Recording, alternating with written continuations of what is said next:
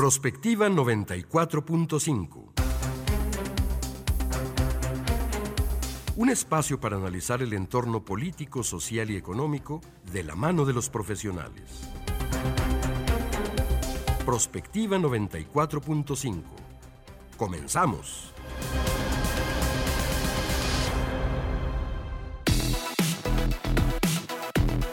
Hola, muy buenos días. Bienvenidos a Prospectiva 94.5. Muchísimas gracias por estarnos acompañando esta mañana. Ya es miércoles, mitad de semana, 4 de octubre de este año 2023. Estamos contentos porque llegó la lluvia a Aguascalientes. Más adelante tenemos información a propósito y parece que las condiciones se van a presentar así para el resto de la semana. Ojalá estamos haciendo de veras changuitos para que siga lloviendo en Aguascalientes que tanta falta nos hace. Gracias a la gente que está en la sintonía de Radio UAA que nos están siguiendo en Facebook Live, en Radio UAA 94.5, en la transmisión también en UATV en el 26.2, en YouTube. Y bueno, pues estamos presentes en todas las redes sociales.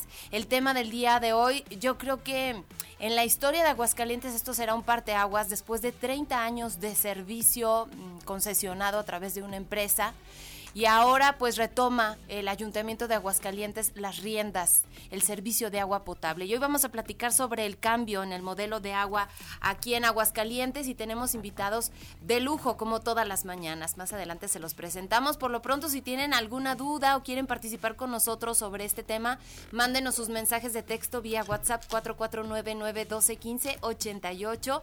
Igual en Facebook Radio UAA, en televisión 910-9260. Y como todas las mañanas me da mucho gusto saludar a mi compañera en la conducción, Mari Hernández. ¿Cómo estás, Mari? Buenos días. Hola, Leti, muy buen día. Pues un tema realmente muy interesante el que vamos a abordar el día de hoy, referente al cambio en el modelo de agua potable. Yo creo que eh, independientemente de eh, en qué eh, deseemos para que sea la prestadora de servicio de agua, existen muchas dudas sobre cómo se va a manejar ahora que el municipio retoma el servicio eh, cómo, cómo va a ser el tema de la cobranza, de qué manera va a empezar a operar, etcétera, etcétera, ¿no? Entonces yo creo que pues para nuestro auditorio será interesante escuchar las voces que tenemos hoy aquí en el estudio. Así es, hay muchas dudas en la población, por supuesto, desde el ámbito académico hemos tenido información al respecto y hay pues buenos pronósticos desde el Ayuntamiento de Aguascalientes. Vamos a ver con nuestros especialistas eh, pues qué es lo que va a pasar justamente con este nuevo modelo del agua para nuestra entidad, para la capital de nuestra entidad. Y bueno, pues nos vamos, empezamos directamente con el resumen. Thank you. No podemos dejar de lado el aumento en el número de casos de dengue en Aguascalientes. Al inicio de esta semana hablábamos de 41 eh, reportes desde la Secretaría de Salud. Y bueno, pues parece que esta instancia, petición del colegio y pues obviamente todos los profesionistas médicos agrupados que están haciendo la petición a las autoridades sanitarias, pues para que haya una respuesta, porque esto va a ir creciendo. Y bueno, parece que ya la hay. La próxima semana la Secretaría de Salud va a realizar una intensa campaña para eliminar posibles criaderos domésticos de mosquitos entre los que pudiera estar el transmisor del virus del dengue. En esta campaña van a participar Senaprece, con agua, la Guardia Nacional, la Sedena y las áreas de promoción a la salud y vectores del ICEA. Justamente esta dependencia informa que se van a reforzar estas acciones de fumigación o nebulización. Esto se dará especialmente durante las primeras horas de la mañana. Asimismo, es importante acudir al centro de salud más cercano, no medicarse y saber detectar los síntomas de la enfermedad ¿Cuáles son estos? Bueno, pues fiebre constante superior a 39 grados, dolor de cabeza, dolor en la parte posterior de los ojos, fatiga y dolor muscular y de articulaciones, sarpullido y en algunas ocasiones se presenta sangrado de encías. Si ustedes tienen alguno de estos síntomas, acudan a recibir atención. Hay que decir que no hay un tratamiento para esta enfermedad, pero bueno, pues sí, cuidados que le puedan, pues ahí sortear los síntomas. ayudar un poco en evitar el dolor, quizás, quizás bajar la fiebre, etcétera. Y bueno, muy importante también saber pues que, que se tiene esta enfermedad y tener también extremos cuidados para evitar un contagio posterior, porque al parecer los síntomas después de una primera vez que uno se contagia, pues pueden ser mucho más graves. Exacto. Para este miércoles 4 de octubre y lo que resta de la semana, el Servicio Meteorológico Nacional pronostica para Aguascalientes lluvias acompañadas de vientos, descargas eléctricas y hasta tolvaneras. La tormenta tropical Lidia, originada al sureste de las costas de Colima y Jalisco, generará lluvias puntuales muy fuertes en el occidente de México para este jueves. Se esperan intervalos de chubascos con lluvias puntuales a fuertes de 5 a 25 milímetros. Para el viernes, intervalos de chubascos con lluvias puntuales a fuertes de 25 a 50 milímetros con rachas de viento entre 50 a 70 kilómetros por hora y posibles tolvaneras. Lo que habrá que decir es que, bueno, esto, estas lluvias ya no van a evitar eh, la alarma que hay en el tema de sequía en el estado y también, pues, que dejaron en evidencia que ya reconoció también el titular de CEDRAE que el tema de lo del bombardeo de nubes, pues, no funcionó aquí no. en Leía yo una información a propósito de que se tendrían que hacer 20 vuelos, contrataron una empresa y solamente se pudieron realizar 16, no todos fueron efectivos, porque además ya lo platicábamos. Pues más bien creo que solo uno fue efectivo, probablemente, porque en realidad pues fueron muy pocas las lluvias que se presentaron en Aguascalientes. Pero en realidad creo que estos bombardeos se presentan cuando hay ciertas condiciones de humedad que pues no las habían. Exacto, hasta ahorita como que de pronto hay alguno que otro día, pero bueno, pues yo creo que como decían ayer nuestros especialistas, esto ya es un tema de conciencia social, de tratar de entender que tenemos que cambiar nuestros hábitos en todos los sentidos para revertir finalmente pues esto es consecuencia del cambio climático y los seres humanos seguimos como si no estuviera pasando nada y las consecuencias pueden ser catastróficas si seguimos en este mismo camino. A nivel nacional, Morena y su virtual candidata a la presidencia, Claudia Sheinbaum, aventajan en la coalición, a la coalición opositora y a su virtual abanderada Xochil Gálvez. De acuerdo con la más reciente encuesta nacional en vivienda de Buendía y Márquez para el Universal, en términos de preferencia electoral, usando una boleta genérica, ojo, esto es sin nombres de candidatos, solo con emblemas de los partidos, Morena obtiene más de la mitad de las simpatías de los encuestados, estamos hablando de un 53%, y sus probables socios en coalición, el Partido Verde y el PT, aportarían cinco puntos. Los partidos del Frente Amplio por México, por su parte, suman 21% de las preferencias. El PAN tiene un 11%, el PRI 8% y el PRD 2%. Movimiento Ciudadano obtiene solamente el partido 6%. O sea, este es un porcentaje bueno para este instituto político que seguramente va a tener varios espacios en el Congreso de la Unión. Cuando se presenta a los encuestados un simulacro de boleta con nombres de candidatos, los porcentajes de intención de voto son los siguientes. Claudia Sheinbaum, eh, 50%, Xochil Gálvez, 20%, Samuel García, que no se ha inscrito y que tampoco pues le han dado la venia, su esposa a lo mejor todavía lo está pensando, pero el partido tampoco ha dicho que sí. Eh, 7%, Eduardo Verástegui que muchos desdeñaron, él busca ser candidato independiente, alcanzaría un 4%. Un 19% de los encuestados no manifestó preferencia por ningún candidato. Y el Instituto Nacional Electoral ordena al presidente eliminar la postdata de las mañaneras. Si bien se instruyó suprimir el texto adicional por contener expresiones de tipo electoral, se recalcó que el estudio de fondo sobre este añadido lo hará la sala especializada del Tribunal Electoral del Poder Judicial de la Federación. Así lo establecieron los tres consejeros que integran esta comisión, Claudia Zavala, Rita Bel López y Arturo Castillo. El presidente AMLO ya reaccionó sobre el tema en la mañanera, dijo que ya no puede llamar los conservadores ahora los vamos a llamar reaccionarios. Y bueno, en parte se negó un tanto a quitar esta postdata, la eliminó, pero puso una nueva. Escuchemos lo que dijo en la mañana. Ya no podemos eh, llamarlos eh, conservadores.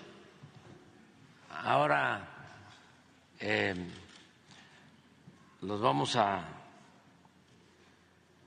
llamar reaccionarios. ¿Se acuerdan lo que decía el presidente Juárez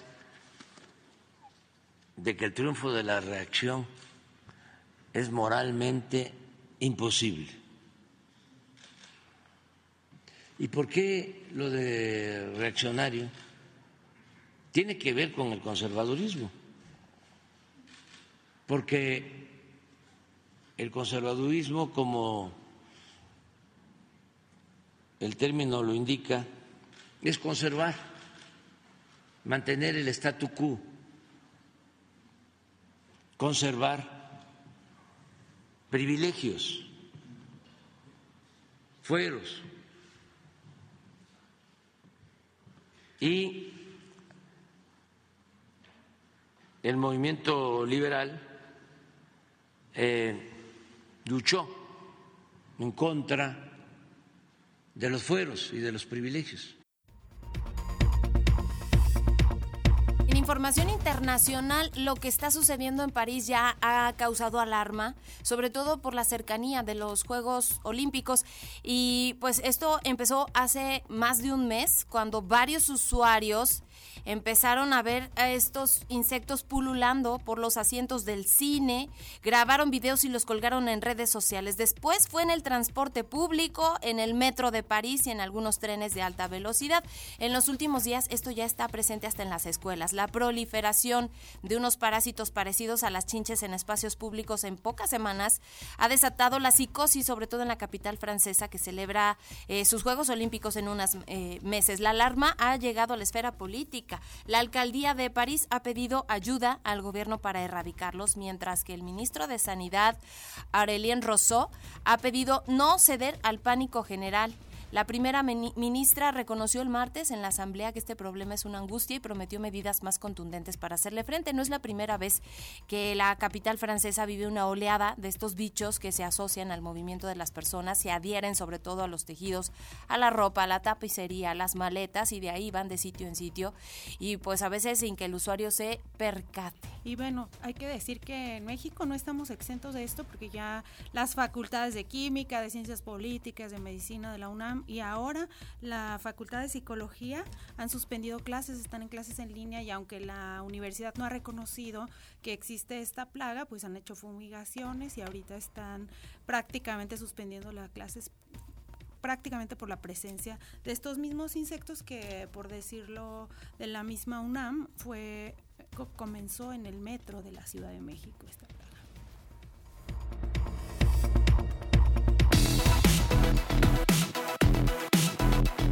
Comunícate al WhatsApp al 449-912-1588.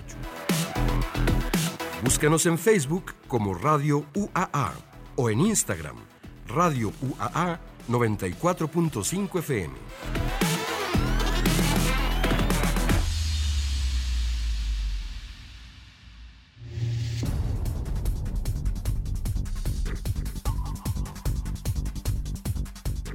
Después de tres décadas de tener un modelo concesionado del servicio del agua en Aguascalientes, este mes de octubre el municipio capital retomará las riendas del suministro del vital líquido a la población y con ello operar el sistema de agua y acantarillado en su totalidad.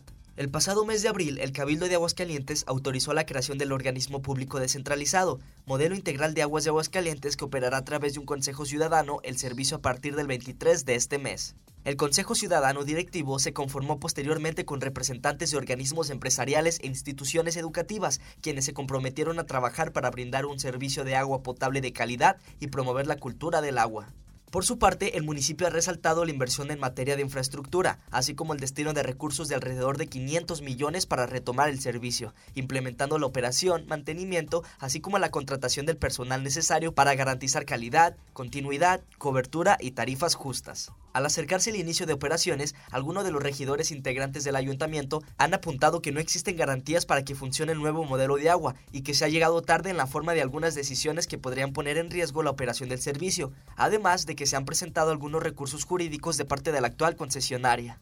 En este mes de octubre se dará el cambio de estafeta entre Veolia y Mía, por lo que existe una gran expectativa con respecto a diferentes temas y también algunas dudas respecto a tarifas, operación, cartera vecinda y otros aspectos que abordaremos hoy en Prospectiva 94.5.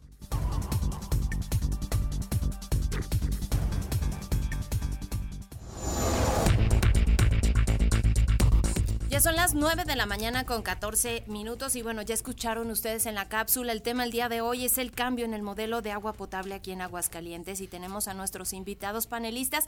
Recibimos con mucho gusto al presidente del Consejo MIA, Javier Buenrostro Gándara. Bienvenido y gracias. Hola, muy buenos días Gracias.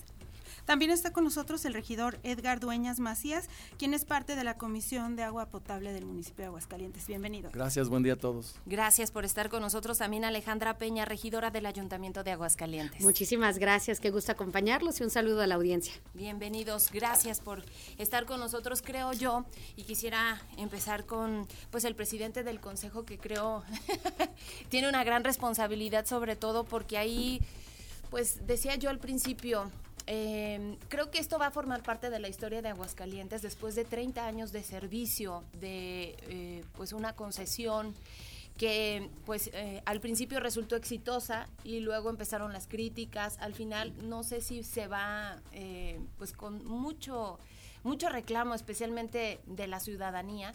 Y ahora el Ayuntamiento de Aguascalientes retoma las riendas y se viene un tema pues importante, sobre todo eh, pues en un año que es político y además en un servicio que es vital para la población como es el del agua. ¿Qué nos pudiera decir sobre esto, don Javier? Bueno, yo creo que este, como bien tú comentas, este cambio mm, merece a un reclamo ciudadano, un reclamo por una falta de servicio o un mejor servicio que requiere la ciudadanía desde el punto de vista de, de sus hogares, de sus comercios, de su industria, del, del sistema estatal, eh, municipal del agua. Es muy importante este, también resaltar el tema político. Yo creo que el tema de mía, y es un tema que es eh, mi responsabilidad comentarlo, es un tema ciudadano. Nos dieron la oportunidad los políticos de Aguascalientes que le re reconocemos eso a todos los partidos, el que los ciudadanos nos administremos, gestionemos a nosotros mismos el sistema del agua. Yo creo que es fundamental reconocerlo y aceptar esta responsabilidad. Es una grave responsabilidad. Yo por eso vengo diciendo eh, que mía es tuya. O sea, mía es de todos los ciudadanos de Aguascalientes. Y debemos de cuidarla. Debemos de cuidar el agua, debemos de cuidar el servicio y debemos de cuidar que no se politice. Debemos de cuidar que no se monetarice. Debemos de cuidar un servicio que sea de calidad continuo para todas las familias de Aguascalientes. Claro, exigiendo buenos resultados al Consejo y al área operativa de MIA. Para eso estamos. ¿Cómo se está dando este cambio de estafeta? Porque, bueno, estamos ya un par de semanas de que se retome el servicio por parte del ayuntamiento y escuchamos algunas voces que dicen ya llegamos tarde a este, a este proceso de entrega-recepción y además pues no es visible de ninguna manera obviamente cómo se está haciendo este cambio. ¿Cómo, cómo vamos? ¿Qué, ¿Qué, está pasando en este cambio? Yo creo que la parte de lo tarde lo coincidimos contigo, todo el cabildo lo hemos hablado desde principios de este año, la verdad la decisión nos tardamos el cabildo en tomarla. Este, pero bueno, ya no tenemos más tiempo, ya estamos a días. Este próximo viernes ya es el primer este, simulacro para ver que funcione mía de manera correcta, ya, ya está todo armado efectivamente, como tú lo dices, no, no, no se ha hecho abierto hacia la luz pública, dado que pues están puliendo los últimos detalles. Todavía ahorita venimos de sesión de consejo, tenemos que regresar a sesión de consejo por algunos cambios en presupuestos y en algunas cosas que, que ocupa mía, que así va a ser en los próximos meses. La verdad es que es un proyecto que va a tener ajustes eh, N cantidad de veces y lo vamos a tener que estar ajustando para que funcione de la mejor manera. Te puedo decir que eh, en lo que nos han presentado, eh, parece ser que ya está casi todo preparado para poder eh, asumir las riendas dentro de dos semanas. Eh, se ha también tenido buena comunicación con Veolia. Veolia, de una u otra manera, en la parte de entrega-recepción, la verdad es que en esa parte sí mis respetos porque eh, desde finales de mayo eh, empezaron las mesas de trabajo con ellos y no se han soltado y ellos han estado pasando la información, pasando todo lo que requiere eh, mía para poder trabajar y bueno, ello, eso nos ha ayudado también a armar estos ajustes que bueno, vamos a proponer de parte del Consejo del Cabildo la próxima semana. Y definitivamente la gente tiene que estar tranquila de que no va a perder el servicio de agua definitivamente. Eso es un sí o sí.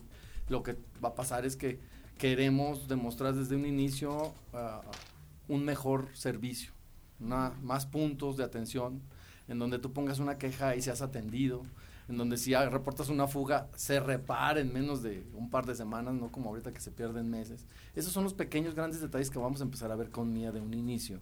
Este, y a largo plazo, bueno, pues que tengamos agua 24/7, que es lo más difícil, a sabiendas de que ya no tenemos el agua suficiente en Aguascalientes. Yo creo que, pero lo primero que tiene que ver la gente y lo que va a notar la gente es un cambio de servicio eh, para, para bien. Eso es lo que van a notar. Eh, preguntarte, Ale, hay muchas dudas, yo creo que en la ciudadanía, sobre todo porque hemos escuchado luego información aquí mismo en los medios locales que hablan de que si la infraestructura que era de Veolia se va a entregar tal cual, que si las inversiones que se hicieron son las correctas, que si el nivel de arsénico va a sobrepasar y que no se cuenta con los mecanismos necesarios para evitar que esto se convierta en un problema de salud, que si vamos a poner nuevos medidores, que quién los va a pagar, o sea, hay como mucha incertidumbre. Desde tu perspectiva, ¿cómo ves este panorama? Bueno, Leti, eh, qué gusto que me hayas invitado. Mari, es un gusto regresar a Tierra Gallo. Me sentí muy feliz al ingresar a la universidad. Dije, ay, mira, yo estudiaba por allá. Qué gusto tener aquí a mi compañero Edgar, al presidente Javier. Bueno, yo creo que tenemos que poner las cosas en su justa dimensión. Es claro que hay dudas, es claro que hay nervios, y no es por demás. Porque si la información ha llegado a cuentagotas a los propios regidores, es increíble que nadie sepa absolutamente nada. Hoy la gente se pregunta, ¿quién me va a emitir mi recibo? ¿Dónde voy a ir a pagar? ¿Quién me va a ir a hacer las lecturas? ¿Cuánta gente está contratada? Y les tengo una terrible noticia. Hasta este momento, pues tampoco tenemos nosotros la certeza. Y hago este hincapié no porque yo quiera ser mezquina y que le quiera que le vaya mal al Aguascalientes, al contrario. Yo creo que nadie en su sano juicio quiere que le vaya mal a Aguascalientes. Nosotros queremos que le vaya bien. Todos queremos que al abrir la llave tengamos agua las 24 horas del día, los 7 días de la semana. Pero ¿qué sí sabemos? Sabemos que se hizo una inversión de dos tanques vidriados, histórico, por cierto, en Aguascalientes. Déjenme decirles que ya los entregaron y no tienen agua.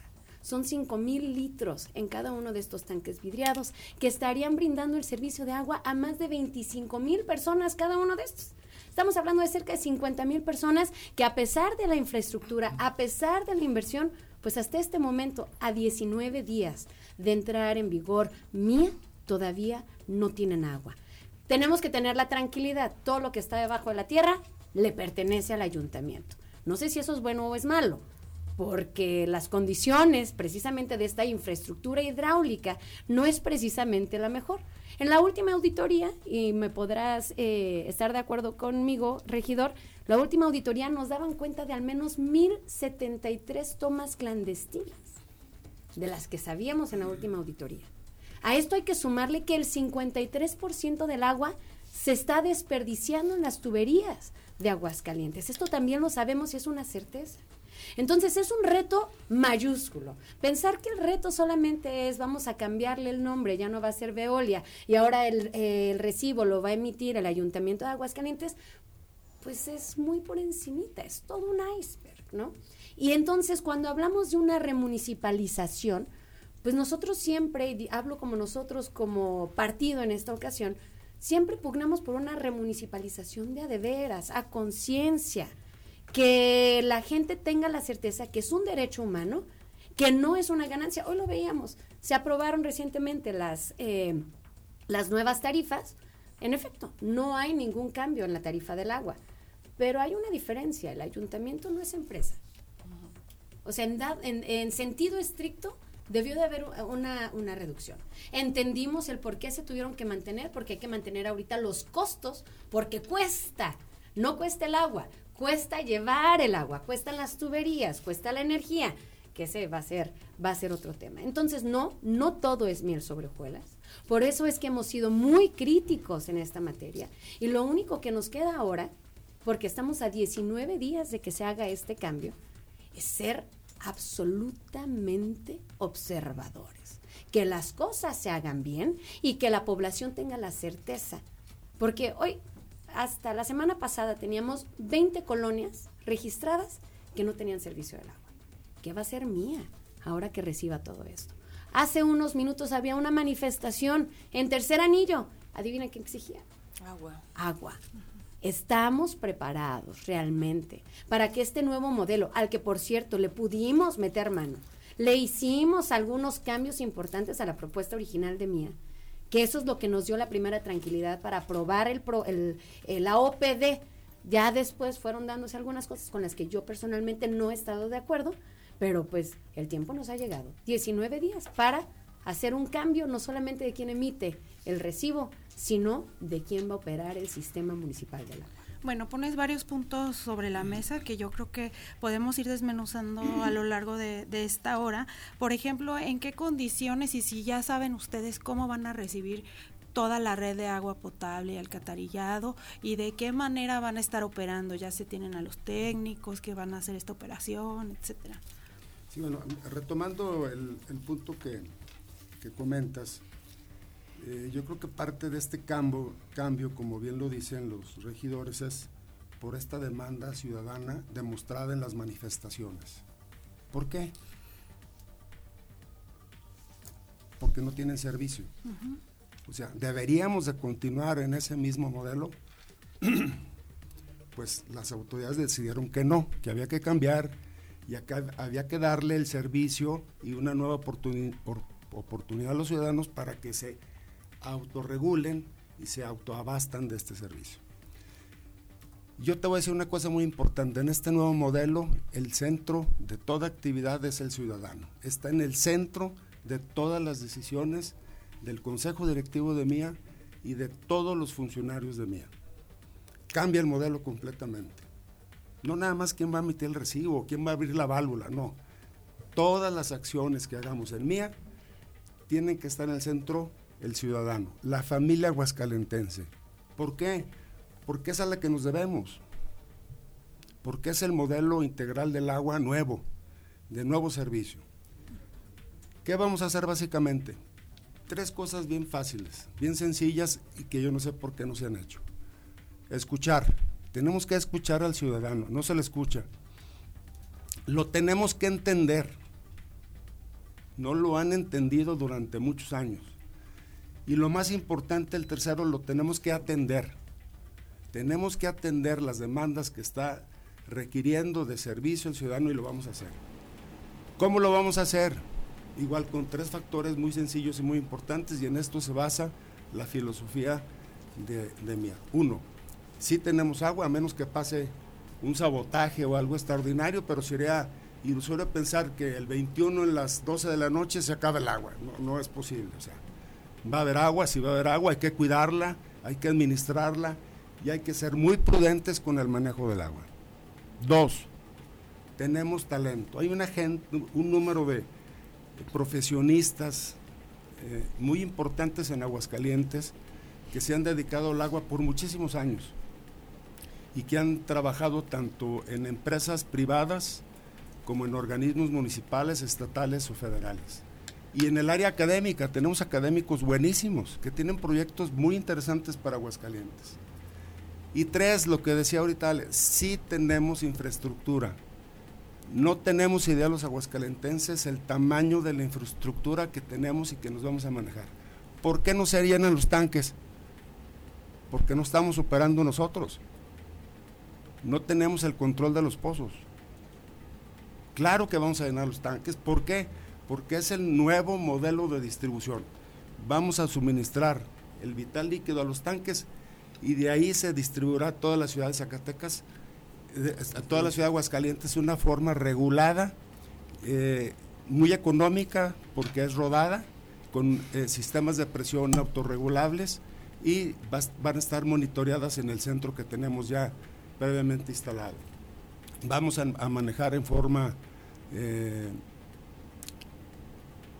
automática eh, y remota 171 pozos para empezar de los 219 que tenemos. Entonces sí tenemos eh, agua, sí tenemos talento y sí tenemos infraestructura. Claro, mucho del tema es justamente esto, lo que comentaba la regidora Ale Peña, en el sentido de que hay muchas colonias que se quejan por la falta del vital líquido. Otro tema también es, por ejemplo, las inversiones que no se hicieron y mucha de la infraestructura, tuberías, eh, pues no están en las mejores condiciones y por ahí se está filtrando el agua. Entonces, ante todos estos problemas, ¿cómo se van a atender? Hay una, hay una propuesta ya armada. A ver, lo, lo importante aquí es que se tiene detectado ya todo, todo lo, lo, los puntos de mejora que hay en el tema de agua, uh -huh. desde tuberías ¿qué va a pasar ahora? Ya vamos a tener agua con este nuevo sistema que, que está haciendo con estos grandes tanques de la ciudad. ¿Qué va a pasar ahora? Pues que van a empezar a salir muchísimas fugas. ¿Por qué? Porque Veolia nunca atendió el tema de la tubería este, como tal y tendremos que estar ahora ejerciendo nosotros. ¿Qué va a pasar? Que vamos a tener el presupuesto y vamos a tener que estar inyectando ese presupuesto que ahora ya no se va a ir a una empresa privada, sino se queda en el, en el tema de mía para poder invertir y poco a poco tener una mejor infraestructura.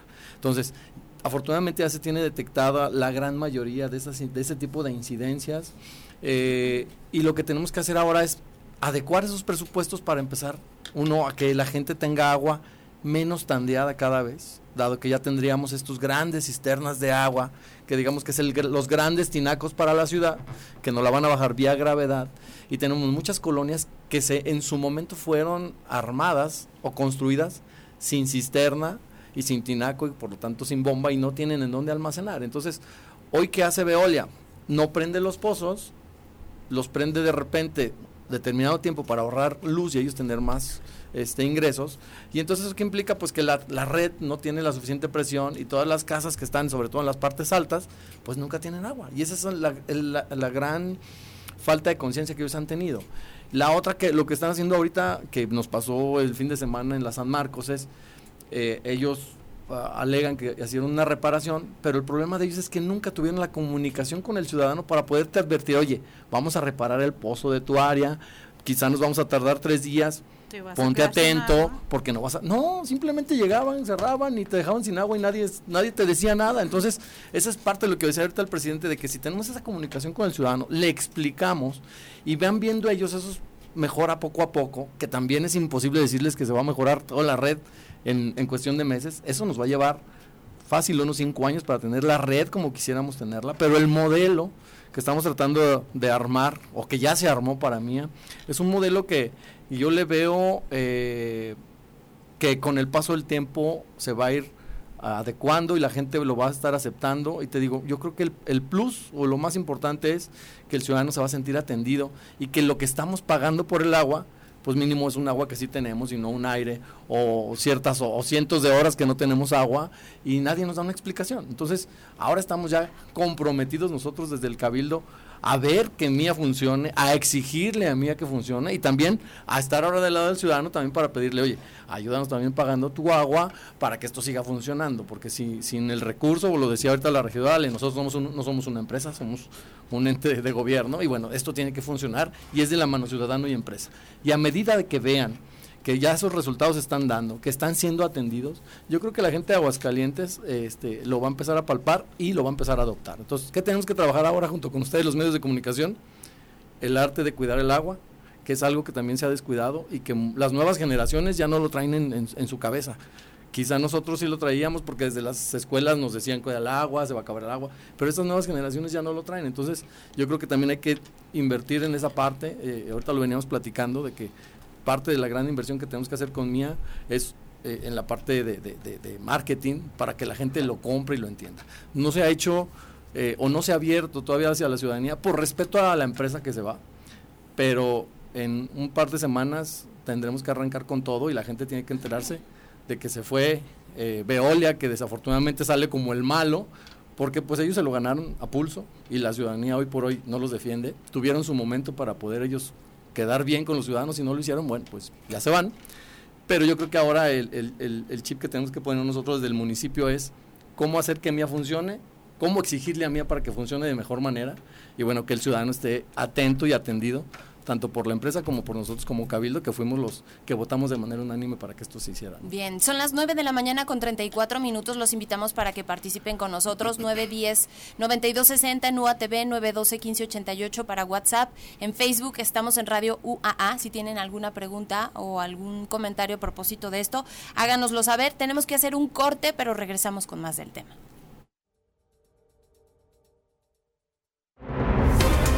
Prospectiva 94.5.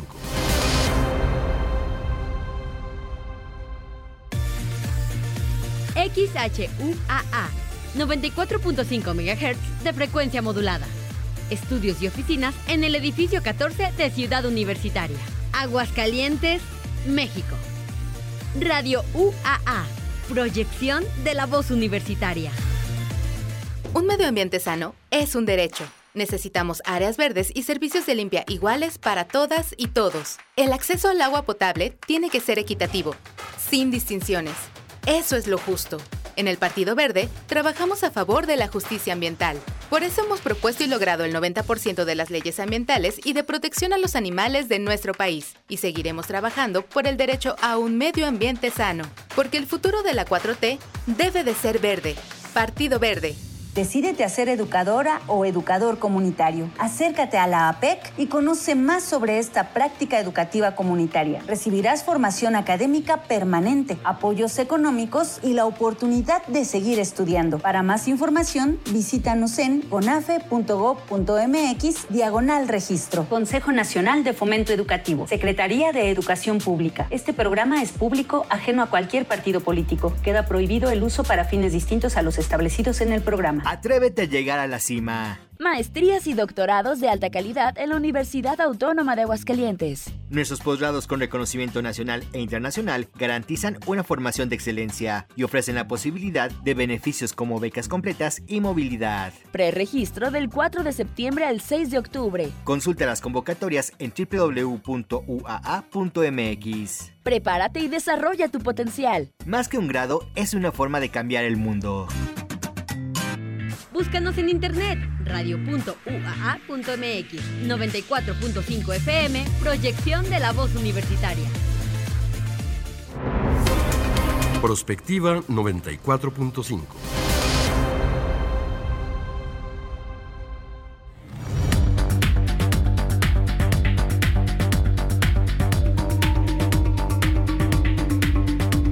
regresamos ya aquí a Prospectiva 94.5 que estamos hablando del nuevo modelo de agua en el municipio de Aguascalientes. Tenemos algunos comentarios con respecto a qué va a pasar con la cartera vencida de Veolia y que, cómo van a quedar los cobros que van a estar pendientes, digamos, del bimestre que está corriendo actualmente. Y una pregunta que tengo yo para, para usted, presidente del Consejo, es cómo se va a dar el manejo financiero en cuanto a precisamente a la recaudación en el tema del agua porque hemos visto que cuando los municipios manejan el tema de agua potable, luego se pierde mucho en este fondo social en el que el regidor fulanito o la regidora ya le dieron un descuento, ya le dieron un descuento a este ciudadano. Fíjate que como ya nos acostumbraron que este año no hubo descuento. Bueno, ¿cómo va a ser ese manejo para que la finanza de este modelo sea sana? Bueno, dos, las dos cosas te voy a responder rápidamente. Aparte yo soy empresario, yo soy este, directo. Me, directo.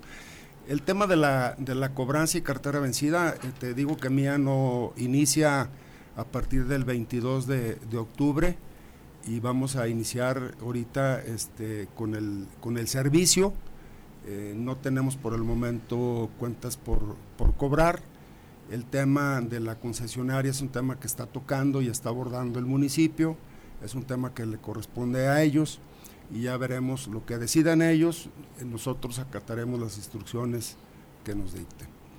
Este, el, otro tema que es el manejo financiero el manejo financiero mira, el fondo social descuentos y todo esto te, quiero comentar de nuestro consejo. Nuestro consejo es un consejo yo, yo lo veo muy robusto muy fuerte. Por ejemplo en el tema administrativo tenemos la participación de grupos industriales, donde tenemos cuatro miembros, somos cuatro miembros del grupo de industriales, en donde las empresas que representamos este, son empresas mucho más grandes que mía o que, o que Veolia, o sea, son empresas que impactan realmente en el Estado.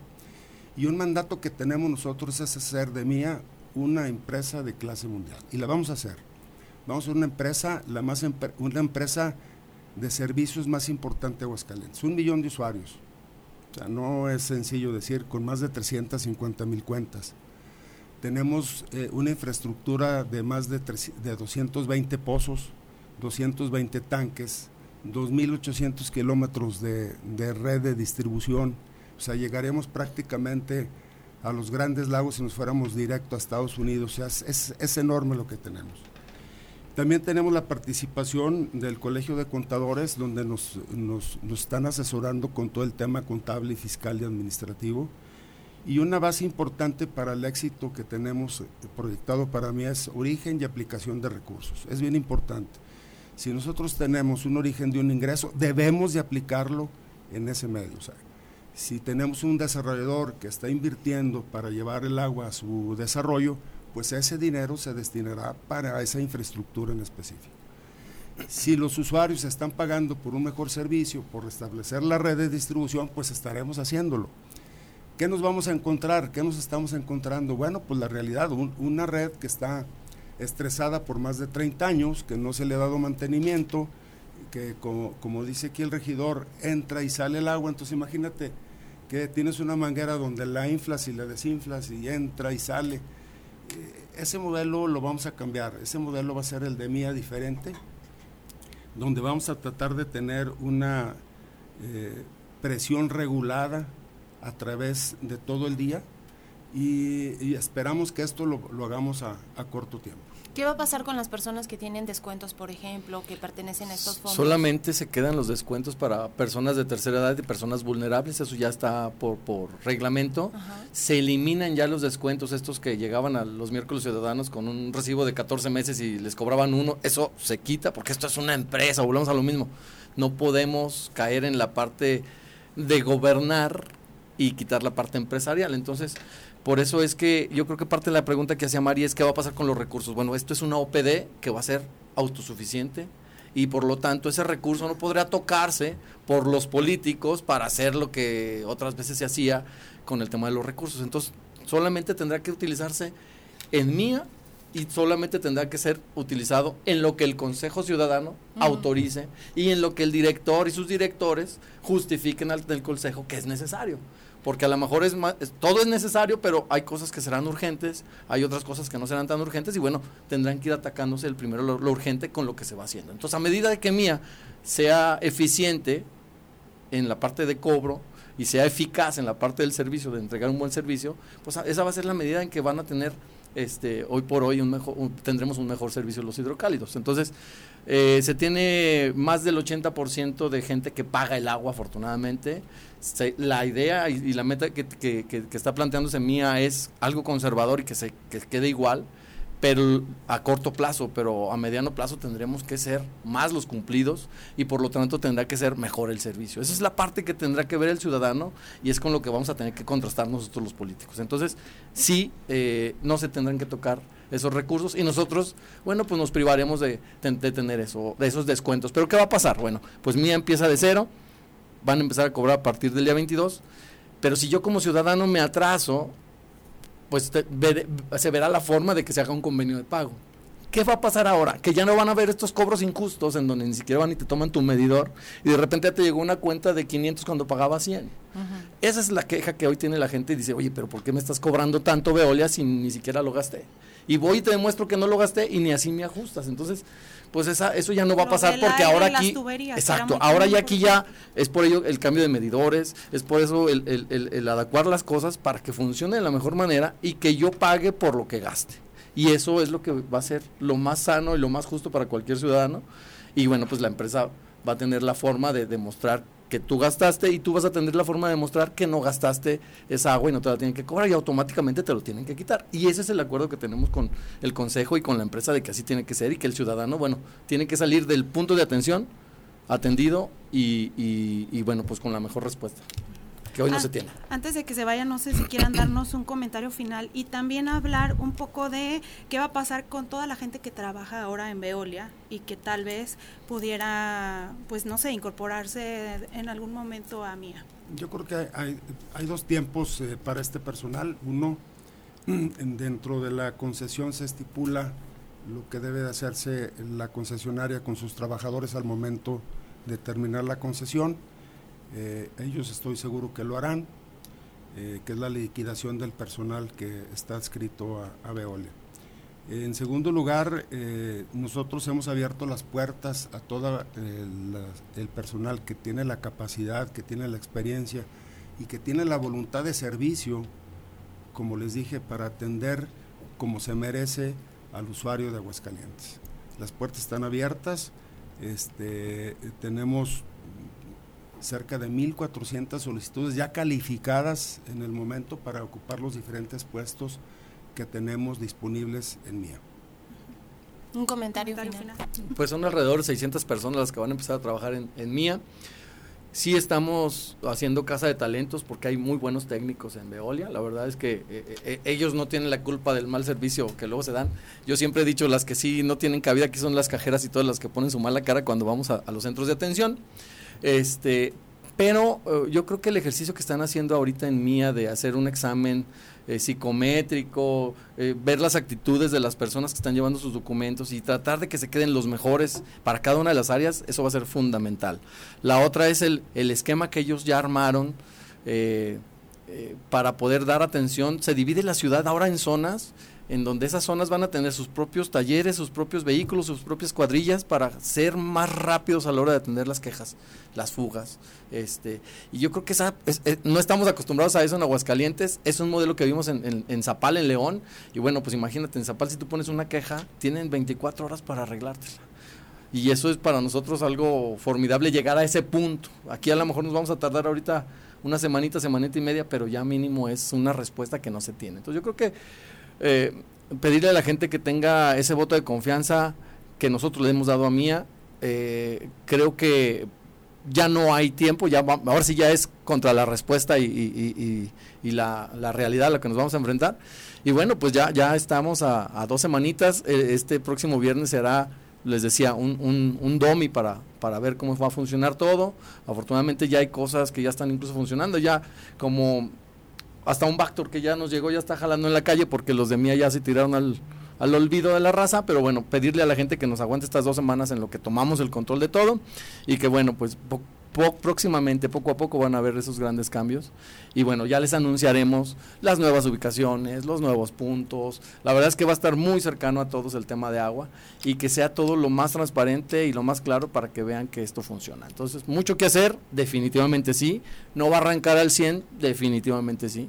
Pero tiene que arrancar de la mejor manera y funcionar lo más rápido posible y eso sí ya no tenemos tiempo. Muy bien, muchísimas gracias a ambos por habernos acompañado. Nosotros hacemos un pequeño corte, regresamos con Ale Peña platicando de este tema, el cambio de modelo de concesión de agua en Aguascalientes. Prospectiva 94.5 Búscanos en internet radio.uaa.mx Radio UAA, proyección de la voz universitaria. Ay, nada como nuestros clásicos de la infancia. Hakuna Matata. Pero la verdad es que esos niños ahora somos adultos. Conversando, sonidos familiares en voces nuevas. Esta semana, Disney Rock. Viernes 6 de octubre, en punto de las 6 de la tarde por Radio UAA 94.5 FM. Roquea.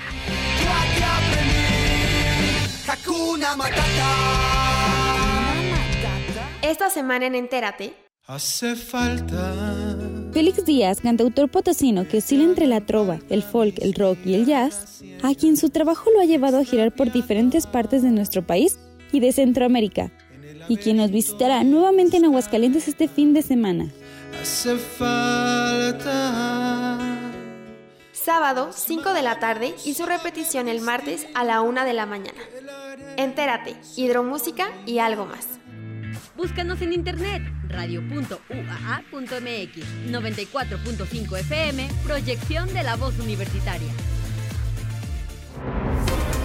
Prospectiva 94.5.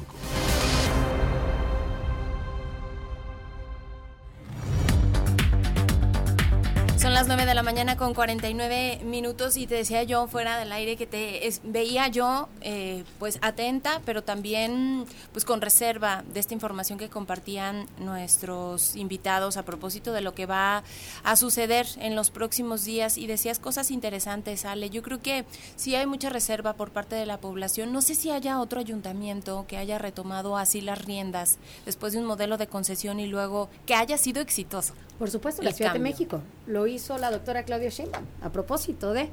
Y hasta... La verdad es que fue bastante complejo los primeros dos meses cuando echan para atrás el tema de la concesión y entra nada más la red de la Ciudad de México y lograron echarlo este, andar. O y sea, lo fueron dos meses bien. caóticos. Pues no caóticos, pero complejos. ¿Y crees que Pero pasa lo no, mismo no aquí? fue el mismo actuar que el actuar que se está tomando. Digo, a mí la verdad es que me sorprenden un par de cosas. Es una pena que se hayan tenido que ir eh, nuestros eh, panelistas, pero entiendo que hay que atender también el consejo de Mía. Uno, decía el regidor Edgar Dueñas, es que ya no va a ser igual porque ahora sí va a haber comunicación. Híjole, yo creo que estamos empezando con el pie izquierdo, porque esa comunicación debería de estar al menos dos meses antes, que la gente sepa que ahora les va a llegar un recibo diferente, que si tenían un convenio con eh, Veolia, van a seguir pagando el convenio con Veolia y que Mía se cuece aparte, que si tenían referenciada, cosas bien básicas, pero es lo que a la gente, la gente de, O sea, referenciado en los- cuanto a su pago a su por pago la tarjeta. tarjeta ya no va a estar referenciado porque no es la misma cuenta. Y esas son las cosas que le afectan el día a día a la población. Decía Javier Buenrostro, hay que escuchar, atender y entender. Bueno, parece que no lo hemos hecho hasta este momento. Mía no ha hecho este trabajo ni de comunicar de que a partir del 22 de octubre no es que te va a llegar el recibo de Mía. El 22 de octubre arranca el proceso de cobro de Mía. Y ojo, tenemos un tema. No es un mes completo. Y entonces Veolia que va a cobrar 22 días y Mía va a cobrar a partir del 22 hasta el siguiente 22. Ahora que tanto la gente va a decir, bueno, pues mi total Veolia ya se fue, ya no le voy a pagar. que hay mucha ¿no? gente. O sea, sí ha, sí ha baja- sí ha subido la cartera vencida de Veolia en los últimos tres meses por la falta de comunicación. Si no hemos sabido, es más, me voy a sacar de ese saco porque yo no he estado de acuerdo en la mayor parte de las decisiones que se han tomado en torno a esta OPD.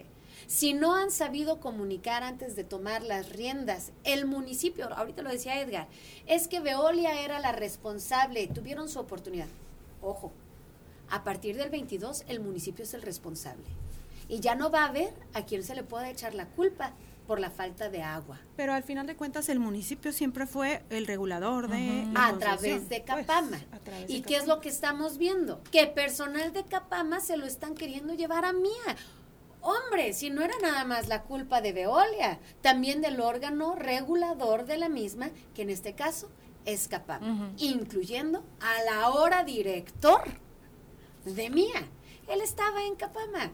Yo voté en contra de esta designación porque no tenía las credenciales suficientes para estar ante un nuevo modelo que lo que más se necesita es experiencia. En el tema técnico, ¿no? En el tema técnico. ¿Y qué tantas reformas se tienen que hacer incluso, no sé si desde el ayuntamiento o hasta de- desde el Congreso del Estado, para que los constructores incluso mo- eh, modifiquen todo el tema de tuberías, de, no sé, de infraestructura? Está pa- etcétera? e- eso está regulado un poco en la nueva, la última reforma que se dio eh, a desarrollo urbano. Entonces, esa parte, bueno, tenemos algunas áreas que aparentemente se han estado más o menos encuadrando y regulando. Pero tenemos otro tema, la transparencia.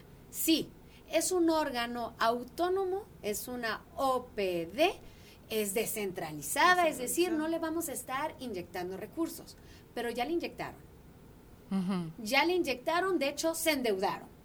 Y digo sé porque yo estuve en contra de un endeudamiento cuando nosotros nos habían dicho que solamente se requerían 75 millones de pesos. Para nuestra sorpresa, acto seguido fue la solicitud de un endeudamiento de 250.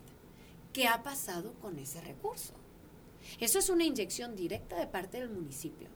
Hasta este momento yo le solicité al nuevo director de MIA que por favor nos hiciera llegar un listado de qué se ha comprado. Ya anunciaron un backdoor que ya está funcionando. A pesar de que MIA entra en funciones y en operaciones a partir del 22. ¿Bajo qué reglamentación jurídica tenemos un backdoor que está funcionando? Entiendo. Qué bueno que se eche mano. Porque no podemos dejar a la población sin agua. Porque esa sí es la responsabilidad del municipio. Con o sin MIA y con o si- sin Veolia. Oye, es Ale, y estos tanques de los que hablabas que no se han llenado, que dice Edgar, pues es que eso todavía le toca a Veolia, pero además, por ejemplo, veo en las colonias, muchas de las obras que se estuvieron haciendo en días pasados, ahí están abandonadas, ya tampoco están entrando a reparar las fugas en las ¿Y colonias. dónde está Capama? ¿Dónde está el órgano regulador de ¿Y qué va a pasar con Capama? Capama desaparece. Una vez que entre Veol, eh, Veolia, ándale. Mía. Una vez que entre Mía eh, en funciones, Capama ya no va a tener eh, razón de ser, es una OPD que va a desaparecer y ya nos vamos a regular única y exclusivamente con Mía. Pero es grave. Ojo, ¿por qué no tienen agua? Porque fueron vandalizadas porque no se han abierto las llaves, porque no se ha dado un seguimiento, porque si en efecto nosotros no tenemos ahorita el control de los pozos y esto tiene Veolia, estos tanques ya deberían de estar conectados a la red hidráulica y ya deberían de estar llenados para poder estar dotando, ¿qué dijimos en un inicio? Las tuberías y los eh, tanques elevados que ya existen, pues no son de Veolia, son del municipio, lo mismo que estos tanques vidriados. Entonces, la razón por la que hoy no tienen 5 mil litros cada uno, a pesar del costo de 40 millones de pesos, pues no, a mí, en mi muy particular punto de vista, me parece hasta ridículo. Yo ya habría hecho la prueba. Estos tanques van a tener fugas, es natural. Los acaban de hacer. Deberían de estar ya llenos para poder identificar en dónde van a estar estas fugas y atenderlos y no pensar que es nada más bajar un switch y levantar otro con la entrada de mía.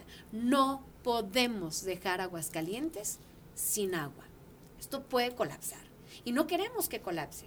Por eso yo insisto que estos dos tanques que nos costaron 40 millones de pesos, que seguimos pagando porque además fue a través de un endeudamiento, pues ya deberían de tener agua. ¿Qué pasa con los procesos jurídicos que ha interpuesto Veolia? Ahí Eh, siguen. ¿Y qué va a pasar en el futuro o qué perspectivas tienen en cuanto a resolución? bien importante, no han concluido, Mari. No han concluido, no han llegado, no hay una resolución de un juez y esto se puede tomar años. Pero no porque se tomen años vamos a dejar a la gente sin agua, también hay que actuar y por eso entra en operaciones mía, que no somos mezquinos y no queremos que le vaya mal, pero queremos que hagan las cosas bien. Decía el presidente Javier Buenrostro, es que el agua es tuya. Claro, el agua es tuya, es mía y no de ellos ni de sus cuates. Y por eso mismo es que nosotros estuvimos en contra del Consejo Ciudadano, porque el ciudadano no tuvo mucho. Hay sus grandes excepciones, empezando por el presidente, que es un perfil meramente ciudadano, pero hay muchos que no. Entonces, a partir de ahí ya empieza a, a tener un olor rancio, porque se fueron mezclando cosas que nunca debieron de ser mezcladas y que nos genera a todos una sensación de que hay algo o que nos están ocultando porque hasta ahorita tú sabes en dónde vas a pagar el agua, Mari. No, no sabemos. Lamentablemente ya se nos está acabando el tiempo. En un minutito que pudieras concluir todo este tema. Bueno, no queda, no queda más que pedirle a la población que confíe porque sí hay ojos. Eh, estoy yo en toda y la mejor disposición de sí atender, sí escuchar y sí entender a la población y alguien tiene que hacerlo. Porque no solo se trata de criticar ni de aplaudir, se trata de actuar. Y se trata de tomar decisiones, las decisiones correctas, pero sobre todo hacer las cosas bien. Vamos a dar puntual seguimiento a todo el momento a partir de que se baje un switch y que se suba el otro de su correcto funcionamiento y atender todo lo que pueda surgir a partir de este momento, que no se desesperen, que la población sí debe de tener agua 24/7 y de muy buena calidad.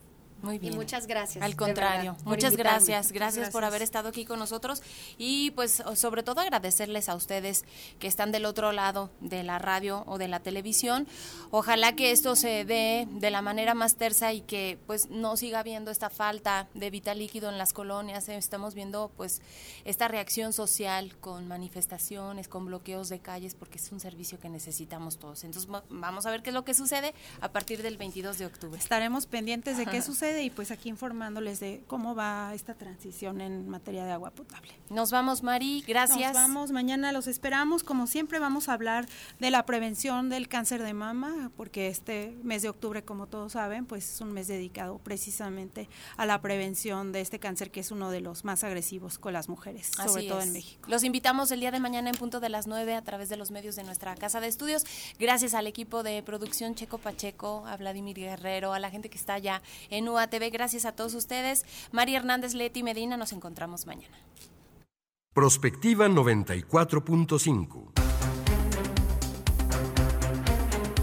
Un espacio para analizar el entorno político, social y económico de la mano de los profesionales. Prospectiva 94.5.